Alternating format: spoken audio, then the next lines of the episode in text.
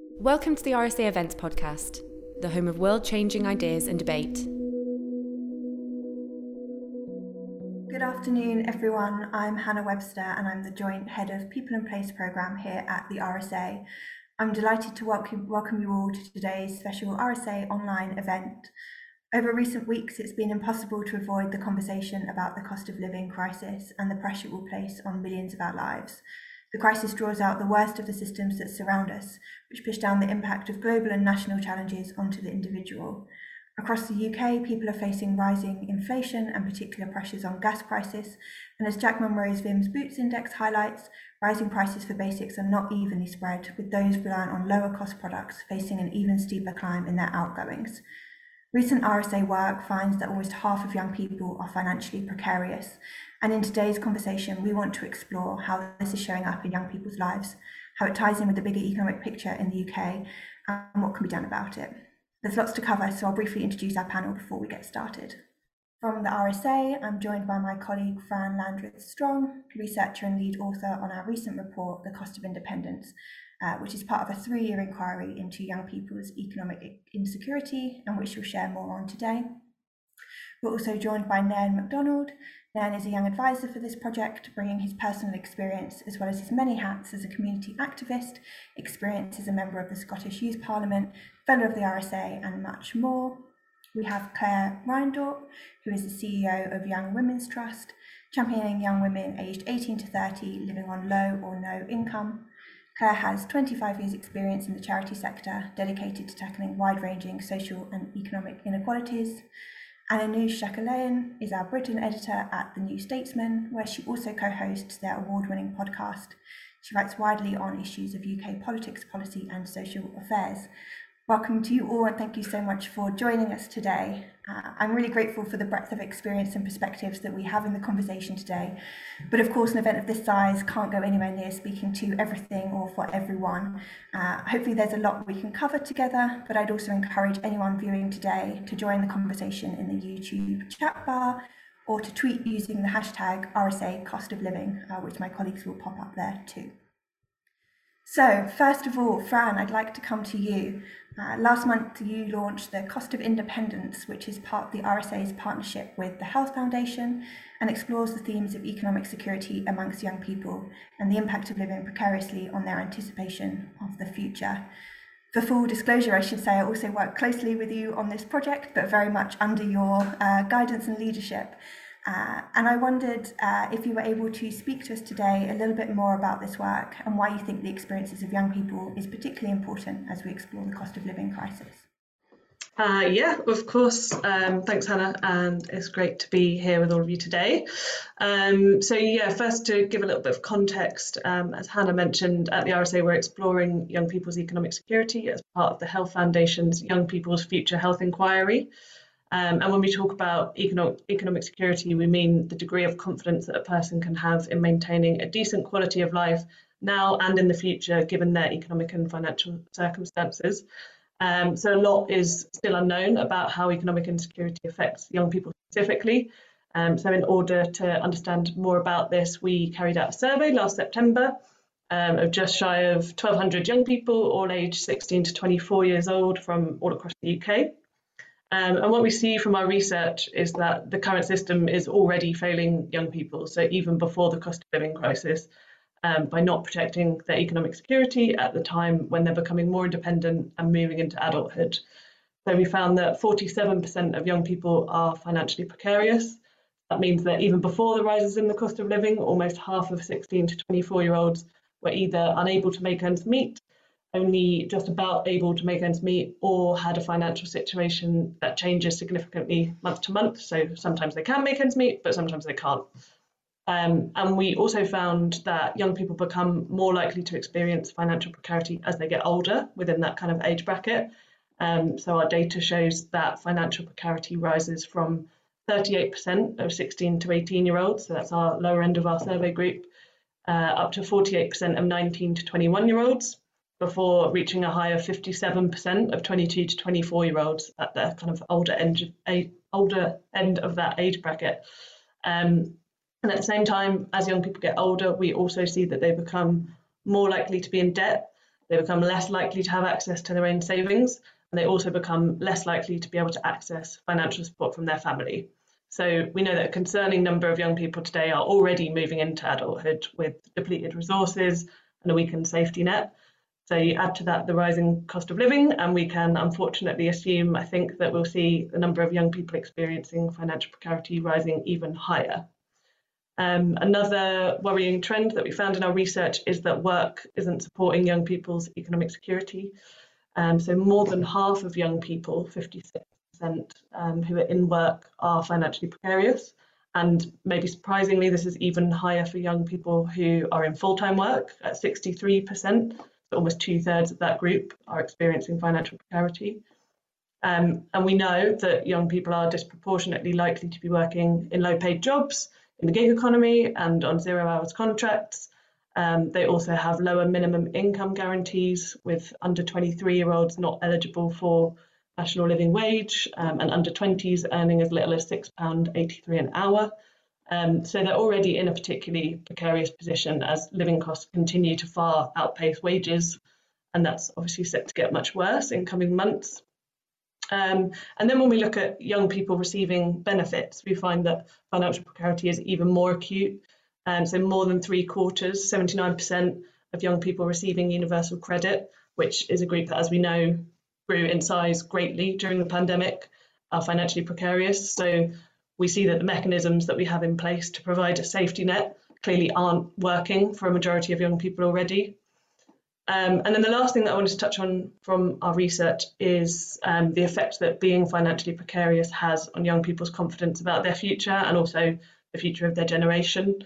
Um, so in our survey, we asked young people how worried they were about di different aspects of their lives.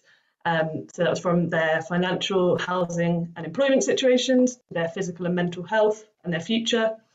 Um, and what we found was that young people who are financially precarious were more worried about all of those areas than those who are financially comfortable. And the thing that they were most worried about is their future, which two thirds of that group were concerned about, closely followed by their mental health, which is probably unsurprising.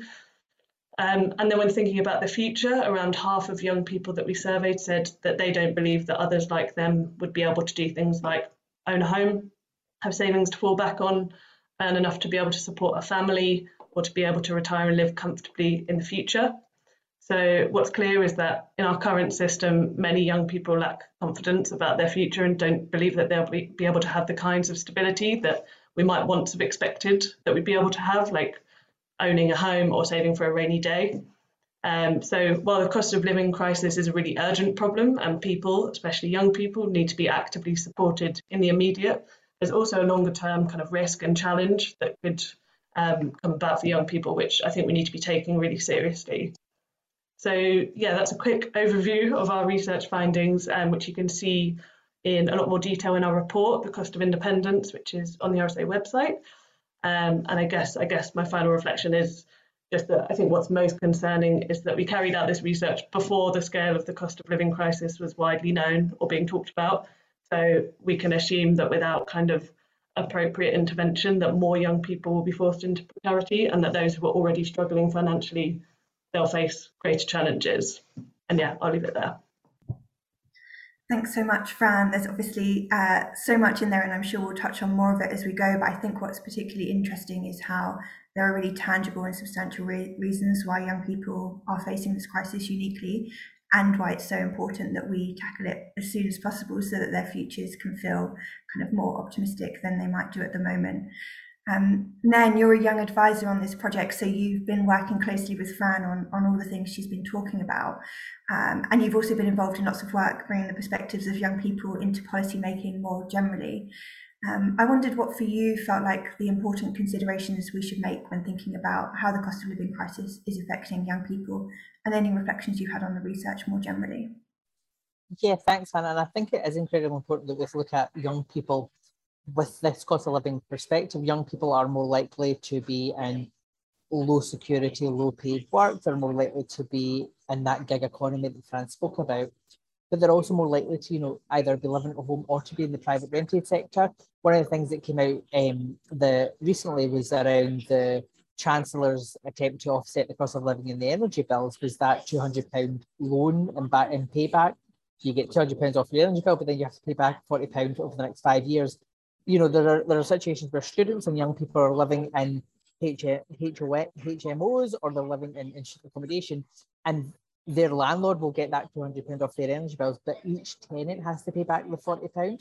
So the government are making money off of this. Young people are more likely to be in that precarious situation of work, but also, you know, you look at student support has been cut. It's less than it was five years ago, six years ago. Students are more likely to be in poverty. And the, I think what was really interesting about the research that Fran was talking about was looking at how it increases that that precariousness increases the higher we go in the age ranges. And I think that's because young people just don't and do not enjoy the security that the older generation may have enjoyed. I will likely never own a home unless there is a, a huge change of circumstances.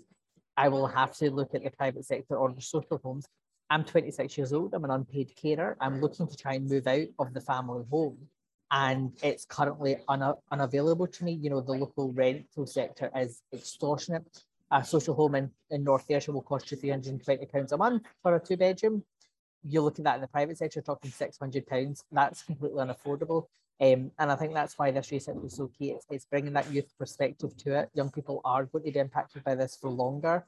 Um, and also looking at the kind of the cost of living in that more general sense. You know, if you are on a zero hour contract, it's hard to plan to, to get over the cost of living. You know, if you're an ad, older person and you're you have an fixed income and you have that security, you can say, right, I know I have this to spend on food every month. Let's shop around, let's go to Aldi or Lidl or, or some of the discount supermarkets if you don't know how many hours you're going to have next week, you can't do that planning. So I think this is vital research, and I think it's it's an area of the cost of living which I think isn't focused on enough. Young people aren't spoken about enough as the one of the biggest kind of victims of the cost of living. We see a lot around kind of the need to do more to help older people heat their homes. That's great. That is de- desperately needed. But what about younger people who maybe live at home, maybe younger people who are at university or college or in work and can't afford to heat or eat you know, there needs to be that focus. I think this research really brings it home. Thanks so much, Nen. And I think you've led me in quite nicely to bring Claire into the conversation. So, as I mentioned up top, Young Women's Trust work focuses specifically on young women on low, uh, on low or no pay. And as well as offering services and support to young people, uh, Young Women's Trust has been exploring the themes of precarity and insecurity. Uh, and your most recent report, One Size Fits No One, thinks specifically about the complex nature of how young people are unequally affected by global economic forces. You've spoken to the pandemic, but I think the cost of living crisis is another theme. I wondered if you could outline uh, for us what you see in your work about the role that gender plays in the subjective experience of these issues, or even the material circumstances that young people face. Absolutely. I mean, starting with the material circumstances, one of the, I mean, I think we should take one step back. And one of the really striking things that the peer researchers from the Young Women's Trust found when they looked at the official data sets is how scarce the data is here about uh, young women. There's data about young people and data about women. And, and the invisibility of young women in the data reflects the invisibility of young women in, in policy making and, and service design. But what we do know from the data is three or four, I think, really key things about the particular experience of, of young women. Firstly, is the pay gap. And I think there's a wide um, kind of perception that that is uh, an issue for middle-aged women, but actually the reality is it kicks in right at the beginning for young women. And the evidence is that young women are paid 8 9% less per hour than young men, but also that young women in their 20s are actually working less hours than, than young men. And you put the, the pay gap and the, the working hours together, and young women are taking home 20% less per year than, than young men. So there's firstly there's an issue about young women being particularly at the sharp end uh, of this in terms of their, their financial circumstances. I think the second thing is about the impact of, of unpaid care on, on young women. In this group we're looking at today, we, we focus on 18 to 30 in the Young Women's Trust, but here this your report's looking at 18 to 24, and a good number of those women will be carers. Um, of, of children. And we have the third most expensive childcare system in the developed world. And it is really the fact that young women can't afford childcare is holding back their participation in the workplace. And we had many stories in our peer research about young women telling us that they they had to stay on universal credit working part time because if they came off universal credit and had more hours, their childcare costs wouldn't be covered. So it's really holding back um, young women's participation. And the third thing that we've seen in our research is the scale of economic abuse that young women are facing. One in 10 have reported to us that they've had some form of economic abuse of a partner or family member using control or threats of violence to prevent access to them working or studying or taking their wages, benefits, or money from them. And the way that the benefit system allows only one claim universal credit per household leaves young women particularly vulnerable to economic abuse. And all of that is coming together to show a really depressing picture really for young women of high rates of mental health worries, money worries, and concerns about their future, which really chime with the findings um, that you had, Fran, in your, your report and, and concerns about um, what will happen for young women as they grow up and face more challenges, I might add, in terms of the pay gap and, and the deepening disadvantage. Um, and, and, and really another story that we really should bring in here is the lack of data to divide the experiences of young women by ethnicity, by disability, and by where they live in the UK, because our emerging qualitative findings was that those experiences are really different and the disadvantages is much greater for, for young women of colour, um, for those with disabilities. And things like the, uh, the pay gap, different ethnic groups, is, is much greater, for example, in the capital than in other areas. So there's a, a kind of granular picture here that is also um, not being looked at in the way that it needs to be. Thanks so much, Claire. And I think that's absolutely something I've seen the Young Women's Trust do so well is really clearly pull out the intersectionality in how these inequalities bear out within young women uh, as, as a group that isn't homogenous and faces a lot of complex issues. Um, and Anoosh, it feels like a good time to pull you in as well, um, because I think there is a difference between the individual experience and the individualization of the kinds of solutions we might come to. And young women and young people might face a lot of a sense of responsibility for overcoming the cost of living crisis. Uh, I was really compelled by your recent piece, which argued that actually, whilst there is a crisis, no one can deny that by calling it what we do, a cost of living crisis, and associating it with just the very act of living, uh, we already start to obscure some accountability about how we can move forward. So I wondered if you were just able to share a little bit more about that thinking and how we might better understand the economic picture shaping people's lives uh, at their experience more individually.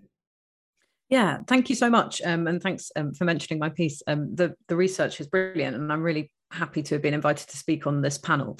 Um, and this is not to um, to insult the RSA in any way, but the phrase "cost of living crisis," although we all use it, and I as a journalist use it, um, it is causing some concerns among certain people, sort of in the policy, particularly the progressive policy sector and even in the shadow cabinet as well. Um, so, one shadow cabinet minister described it as a nonsense phrase to me because nobody outside Westminster actually uses it and it doesn't actually immediately resonate with people. So, part of the problem with the phrase is that it does sound quite clunky. Cost of living crisis is not how, you know, it's not how a, a person would describe it if they suddenly got a bill through the door they couldn't pay, for example.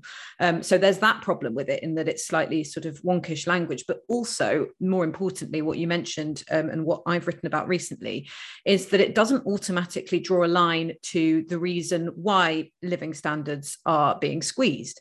And one of those reasons is what a number of panelists have spoken very eloquently about, and that's that work isn't paying anymore um, for many people, particularly young people. Those stats um, from your research, Fran, are absolutely shocking. Um, so, and, and as well as that, the benefits system as well. So, if you're claiming universal credit, you know that's supposed to be your um, safety net, and that's also, according to, gov- to the government, for the people in the working condition part of it, it's supposed to be your stepping stone to getting into work. But it's obviously not getting people out of poverty. So those two routes, working or uh, claiming benefits or using benefits to try and get more hours uh, to work, for example, uh, none of those options are really helping people sort of improve their living standards. And so a phrase like cost of living crisis doesn't necessarily reflect that.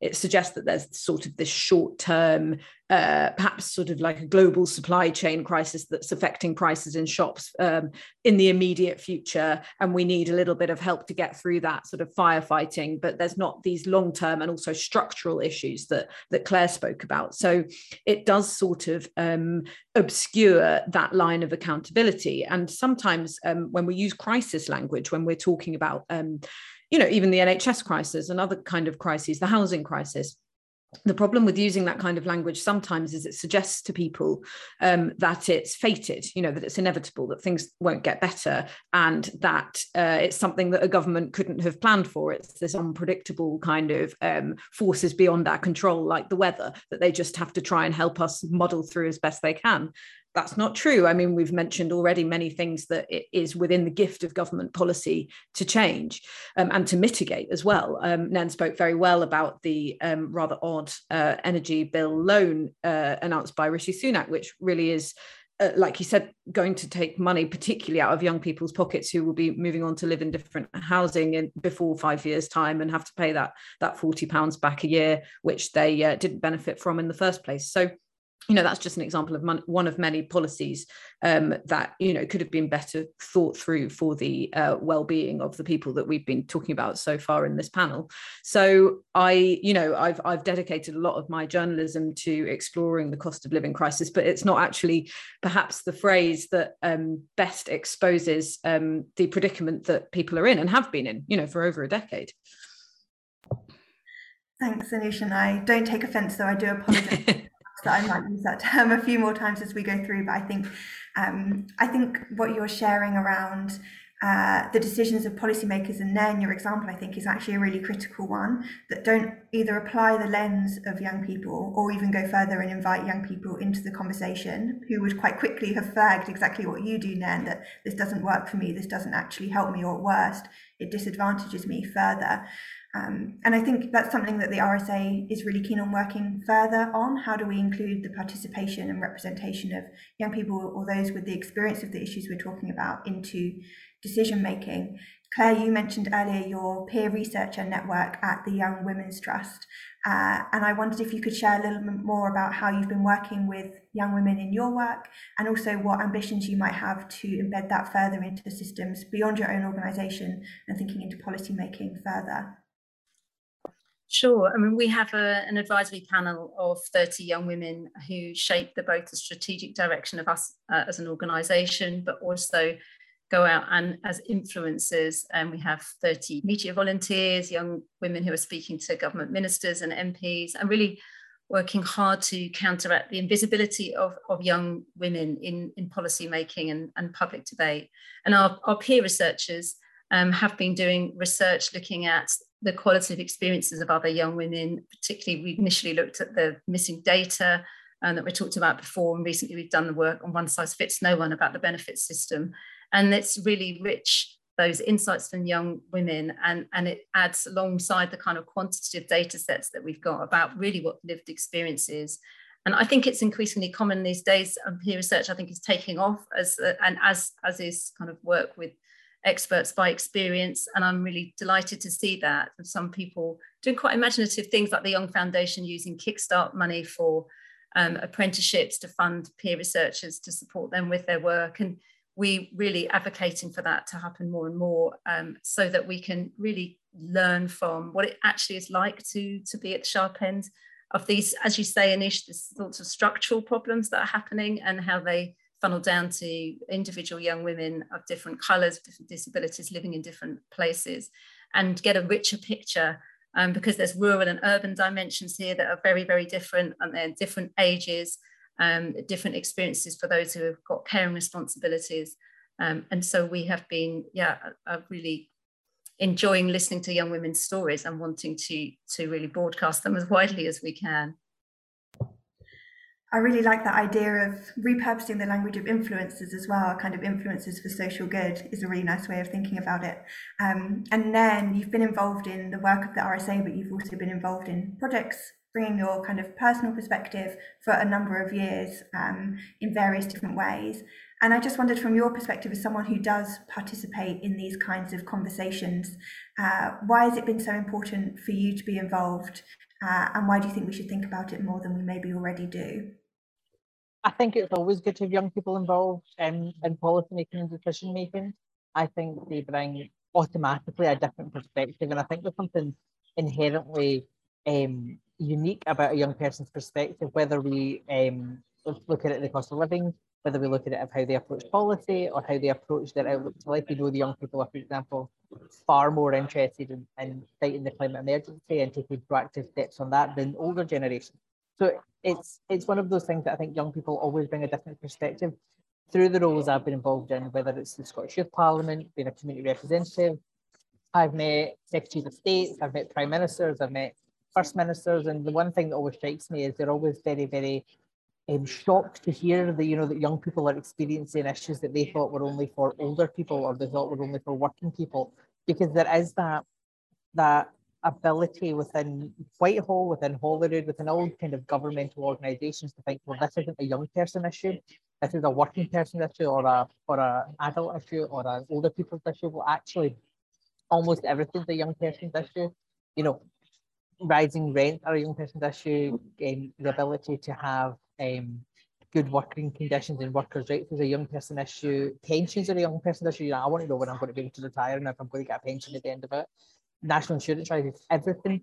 And I think that's what people get when they get young people involved. There's suddenly that sort of, you know, eureka moment thinking, well, actually, young people care about all of this. Um, and that's one thing I say in all organisations I'm involved in. I say, well, don't don't just class things as young people's issues because everything's a young person's issue. And Fran, I guess from the other side of that project, where I know you've been trying to create as much space as possible for young people to be involved in the development of your work, I wondered if you'd share with us why you thought participation was so important, and perhaps if any of your work changed as a result of engaging with young people throughout this project.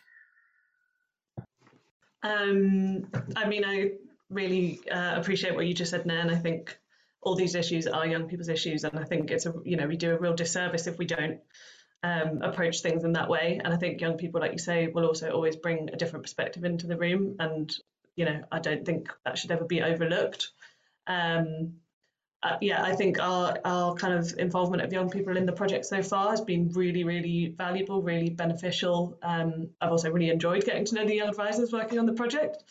Um, I think in terms of kind of why that participation is really important, especially around work um, that's around sort of policy change, I think ultimately policy hasn't really adapted to match the world that young people are entering into today. And I think that that is because young people's voices haven't been centered in a lot of those spaces or prioritized in those spaces. So, you know, the world is is different today for young people than it was for previous generations. Um, but so much of what we do um, and so much of our policy making is based kind of on those old assumptions that just having a job is enough to give you security, that uh, people will be able to find their way onto the property ladder, and then that those things kind of by default will be able to set you up for stability in the future.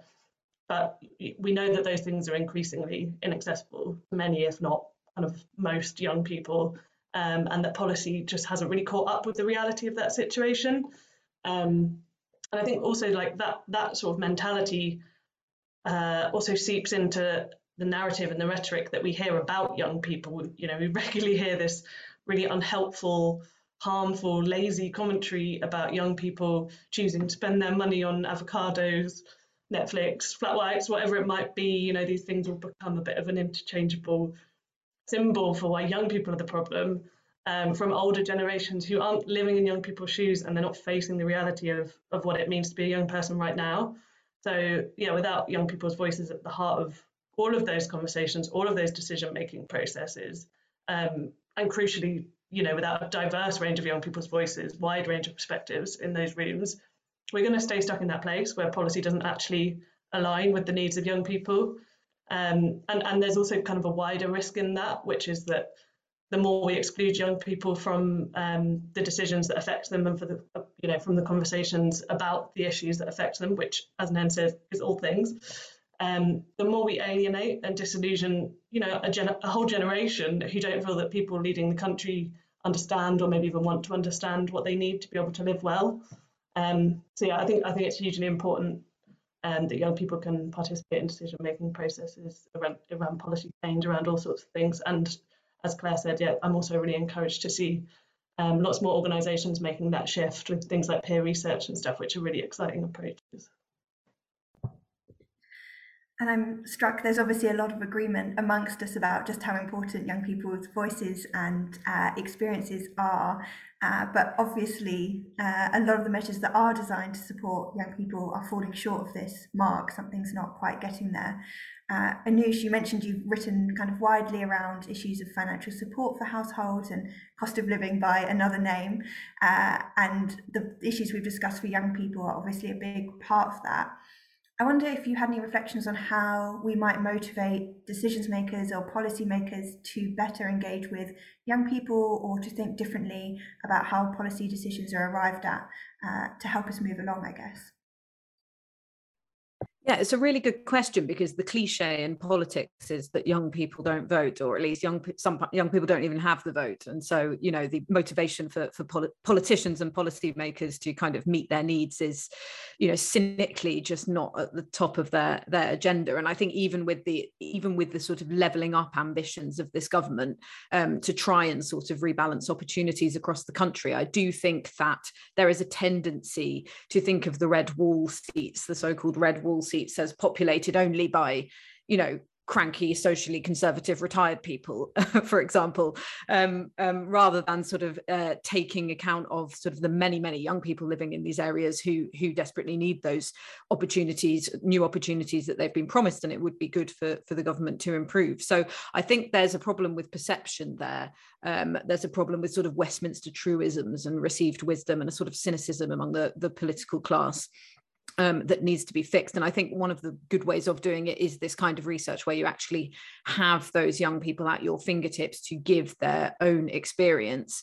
Um, it gives the research legitimacy. It also helps people like me as a journalist to actually speak to people who are impacted by the research. You know, I often receive a lot of press releases and and reports, but there might not be someone sort of on the front line of whatever problem or, or, or social uh, social trend is being reported, who I could speak to to actually hear from the horse's mouth. So I think that's really useful, um, and it's not just you know um, organisations using uh, using using sounds very um, sounds very exploitative, but involving young people to do that there's there's there's there's there has been a shift where i do um i do really sort of notice that people uh, who have experience of a certain issue are are are out there as the experts on it. There's something called the Co- um, the COVID Realities Project, where people speak about how um, the the pandemic has affected them, particularly in terms of welfare, for example, which which has um, put those uh, recipients of welfare front and center in terms of talking about the problems that they've been through. Um, and something else that I wanted to pick up on that Fran mentioned was um, policy not policy for young people not not catching up with the reality of the the conversation. I remember at the beginning of the pandemic i interviewed some young people who were working for delivery apps um, on zero hours contracts or you know the, the, classic gig economy workers. And they'd fallen through the gaps in some of some of these schemes that Rishi Sunak had had unveiled which were very successful schemes. You know the fur- furlough scheme was was was a particularly good piece of policy but they had fallen through these cracks because it was almost like the government didn't understand how the world of work works yet. And obviously young people are at the front line of that um, yeah, they're the, they're the ones who you know have been most impacted by unemployment during the the pandemic, for example, and and that is because you know the world of work isn't set up for them. Um, it's not paying, and I think you know anything that can kind of show that even you know even from the business perspective if we're talking about a conservative government anything can, that can show that we're sort of losing potential losing productivity even although it sounds very uh, it sounds very um, uh, you know hard-headed would be a way of motivating um, policymakers and politicians perhaps to think about what they're missing from neglecting young people and what they're missing from not catching up with the way that the world of work is changing I think you've spoken to one of the benefits that I think, as I see it, of involving young people is around bringing voices that might be in the minority. So I think gig economy workers are something between 5 or 10% of the workforce, depending on how you view it. So obviously, that's a minority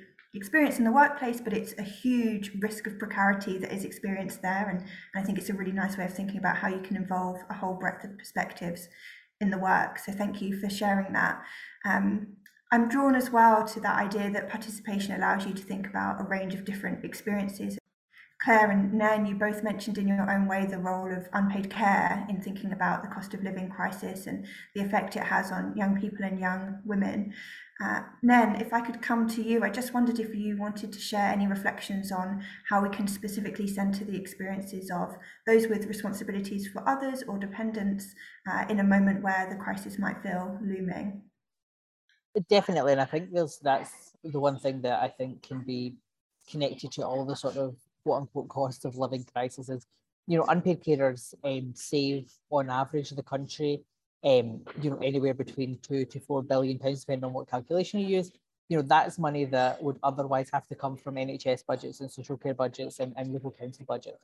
But in return, they don't get the support that they require. Unpaid carers, especially young unpaid are generally not um, eligible for carers allowance. Carers allowance have to be 16 or over. You can't be in full-time education um, and you can't work, um, you can't earn over, I think, 132 pounds at the last count a week. So, you know, loads of young people are completely bombed out of that first rung of support straight away. You can get support from Universal Credit. Um, um, a carer's element, that's £156 a month. Um, but again, that is a minimal amount for what is a full-time job on top of studying and work and education. And again, universal credit is very, very tricky to get if you're in full-time education as well. Um, and I think that unpaid carers often slip through the cracks, and there's a couple of reasons for that. Is one, the government, no government has yet recognised the, the huge amount of money that unpaid carers save them and that they need to be compensated for that. But also there is a huge swathe of unpaid carers that simply don't see themselves as unpaid carers. They see themselves as good sons or daughters or neighbours or, or family members. They don't see it as uh, you know, something to, to label themselves with. We know here in Scotland we have um, hundreds of thousands of unpaid carers. Um, but we also know that there is a good proportion of them that would not call themselves unpaid carers. They won't register with a local carer centre to get this help and support they need. Um, and a lot of that is because if you apply and then you get carers allowance, that's great. It's £67 a week. It works out something like 195 an hour for 35 hours worth of care. Um, now, our, our paid carers aren't paid that much, but they are paid significantly more than that. Um, and you look at unpaid carers and you can see how they are negatively impacted, especially when it comes to young people. You know, they've already got all the issues that we've already spoken about on this panel tonight. They've already got all those pressures. But if you add unpaid care to that, that becomes almost untenable. You know, young people are at crisis point, especially in unpaid carers, and the support just isn't there. Um, and that's something that I think is highlighted in Fran's research is, you know, the precarity of the economic situation of young people is very, very precarious add being an unpaid carer the top of that, I'm not sure that there's many that don't tip over the edge. Thanks, Nan. And if we had more time, I'd love to dig into that kind of idea of how do you meet people at how they see themselves to understand their issues, as opposed to add that language, like you say, that they might not associate with. Claire, I wonder if you had any reflections from your work around this. I mean, absolutely. The you know the gendered nature of unpaid work is, is something that has come to the fore, I think, in the pandemic, and we we saw even pre-pandemic that um, women were doing sixty percent more unpaid work than men, whether that's cooking, cleaning, taking care of their own children, or taking care of other family members. And in our peer research, we heard stories of the pressure on on young women who are homeschooling, looking after older relatives you know, ferrying younger siblings around um, and doing much more of that work. And, and going back to the point about the cost to the economy of this, there's really interesting findings by McKinsey that showed that if we enabled women to fulfill their full potential in the workplace, we could add 148 billion pounds to the economy by 2030. And, and when fathers work flexibly and share the childcare, mothers are twice as likely to be able to advance their careers compared to when fathers work traditionally. So there's a huge agenda here about how we shift responsibility of care, both um, for youngest, you know, it's, it's both for childcare, but it's caring responsibilities more broadly away from, from women and younger women. Um, and, and, we know that there are places in the world that are doing this very well by, for example, paying decent um, parental leave to men uh, and I have use it or lose it parental um, leave that is properly paid in places like Iceland, that, that means that men are looking after children and women are, are contributing to the economy and in the workplace at some of the highest levels in the world. So it's a problem that can be solved. Um, uh, you have seamlessly moved me on to my final question for you all as well, which is that obviously we've covered a lot of the challenges, but I'd love to close off with a note of optimism perhaps and think about some of the things we might be able to do uh, to improve young people's lives. Uh, I'd like to ask you the same question each, and uh, please humour me because I know it is an impossible ask for just a few minutes. Uh, but I wondered if each of you had an important change you thought might improve young people's lives at this current moment, or maybe even a glimmer of hope you've seen elsewhere, like that Iceland example of where things might be done differently. Uh, you've come off mute. Have you got anything to add? Yeah, um, I mean, I think that you know a, a, silver lining out of COVID is flexible working, as we've been talking about. I know at the moment flexible working is still the preserve of the higher paid uh, workers, with two thirds accessing it compared to a third of lower paid workers. But I think there is a, a cultural shift, and with the employment bill coming up later in the year, um, I hope that we will get uh, the right to request for flexible working for all workers from day one. Um, Young Women's Trust and other organisations, we're pushing for that to go onto adverts so that workers know when they're applying for a job that flexible working is available to them. I think that will make a huge difference over time, uh, particularly for uh, young women with caring responsibilities joining, joining the workplace um, but also for young men, as men you're talking about, with caring responsibilities, and will will shift shift the dial, I think, over time. Thanks, Claire. Fran, I know you covered some of this in your work as well. Was there anything from your perspective that you think would help improve the current situation? Um, yeah, I mean, it is a difficult question. I think um, for me, what I'd really love to see um, is decision makers prioritizing fairness for young people in policy. Um, you know, it shouldn't be the case that young people under 23 aren't entitled to living wage just because of their age. It's not fair that they receive less in benefits just because of their age, which is currently the case. Um, you know, because the cost of living isn't lower for most young people. Gas and energy isn't cheaper for young people. A basket of food isn't cheaper for young people in the supermarket. Filling up your car doesn't cost less if you're a young person rent isn't tiered to mean that young people can pay less. So, you know, we can't assume that all young people are, able to lean on their families for support. And even for those who can, I don't think we should be sort of forcing them into a situation where they have to choose between independence and economic security as they grow up. So yeah, that I would really like to see parity in our policies and a, a kind of real, genuine commitment to centering young people's voices and needs in decision making and to understand what that actually looks like from their perspectives um, and not just rhetoric, but genuine care from people who actually have the power to change things. So that's my hope. I'm hoping to see more glimmers, uh, more opportunities where that's happening. Um, but yeah, that's what I would like to see. Thanks, Fran. Nan, I'm sure you agree with much of that. Did you have anything to add? You know, the I saw a real glimmer of hope, um, and it is a very, very specific thing. But so um, we've talked about unpaid care, but maybe I've not spoken um, enough about kind of the impact of care experience young people, but Mark Drakeford and the Welsh Government have just announced that um, they're going to do a, a, UBI pilot for all care experience young people. I think that is, I mean, I personally think UBI is, a, is a really the way forward. We look at how we can um, fully support people that gives them that extra flexibility and work that Claire was talking about, but also that freedom to do more with their family, to better their mental health. And I think the, the UBI pilot that Mark Drakeford and his government are piloting around care experience young people has a very specific um, group of young people with very specific challenges. Um, I think that could be really be kind of the kicking off point for um, UBI pilots for unpaid carers, UBI pilots for young women, for for um, young people in general. And I think that's where I hope the conversation is going. UBI has that opportunity not only to bring parity to what is a very disjointed and as we were speaking about a very hard to engage with benefit system and make it something far more uniform and something that you know yes you the, the universality of it means that there will be people who are slightly better off that do get a wee bit extra. But actually that 1200 pounds a month um, for a care experience person is going to mean 10 times more to that care experience person than it will somebody richer. So there's that balancing act to make but i mean i think that's a real glimmer of hope and i'm hoping it's something that other governments follow suit with Thank you so much, Nan. Uh, Anoosh, if you did have anything to add, please do uh, share with us? Yeah, I promise I'm not just going to nick everyone else's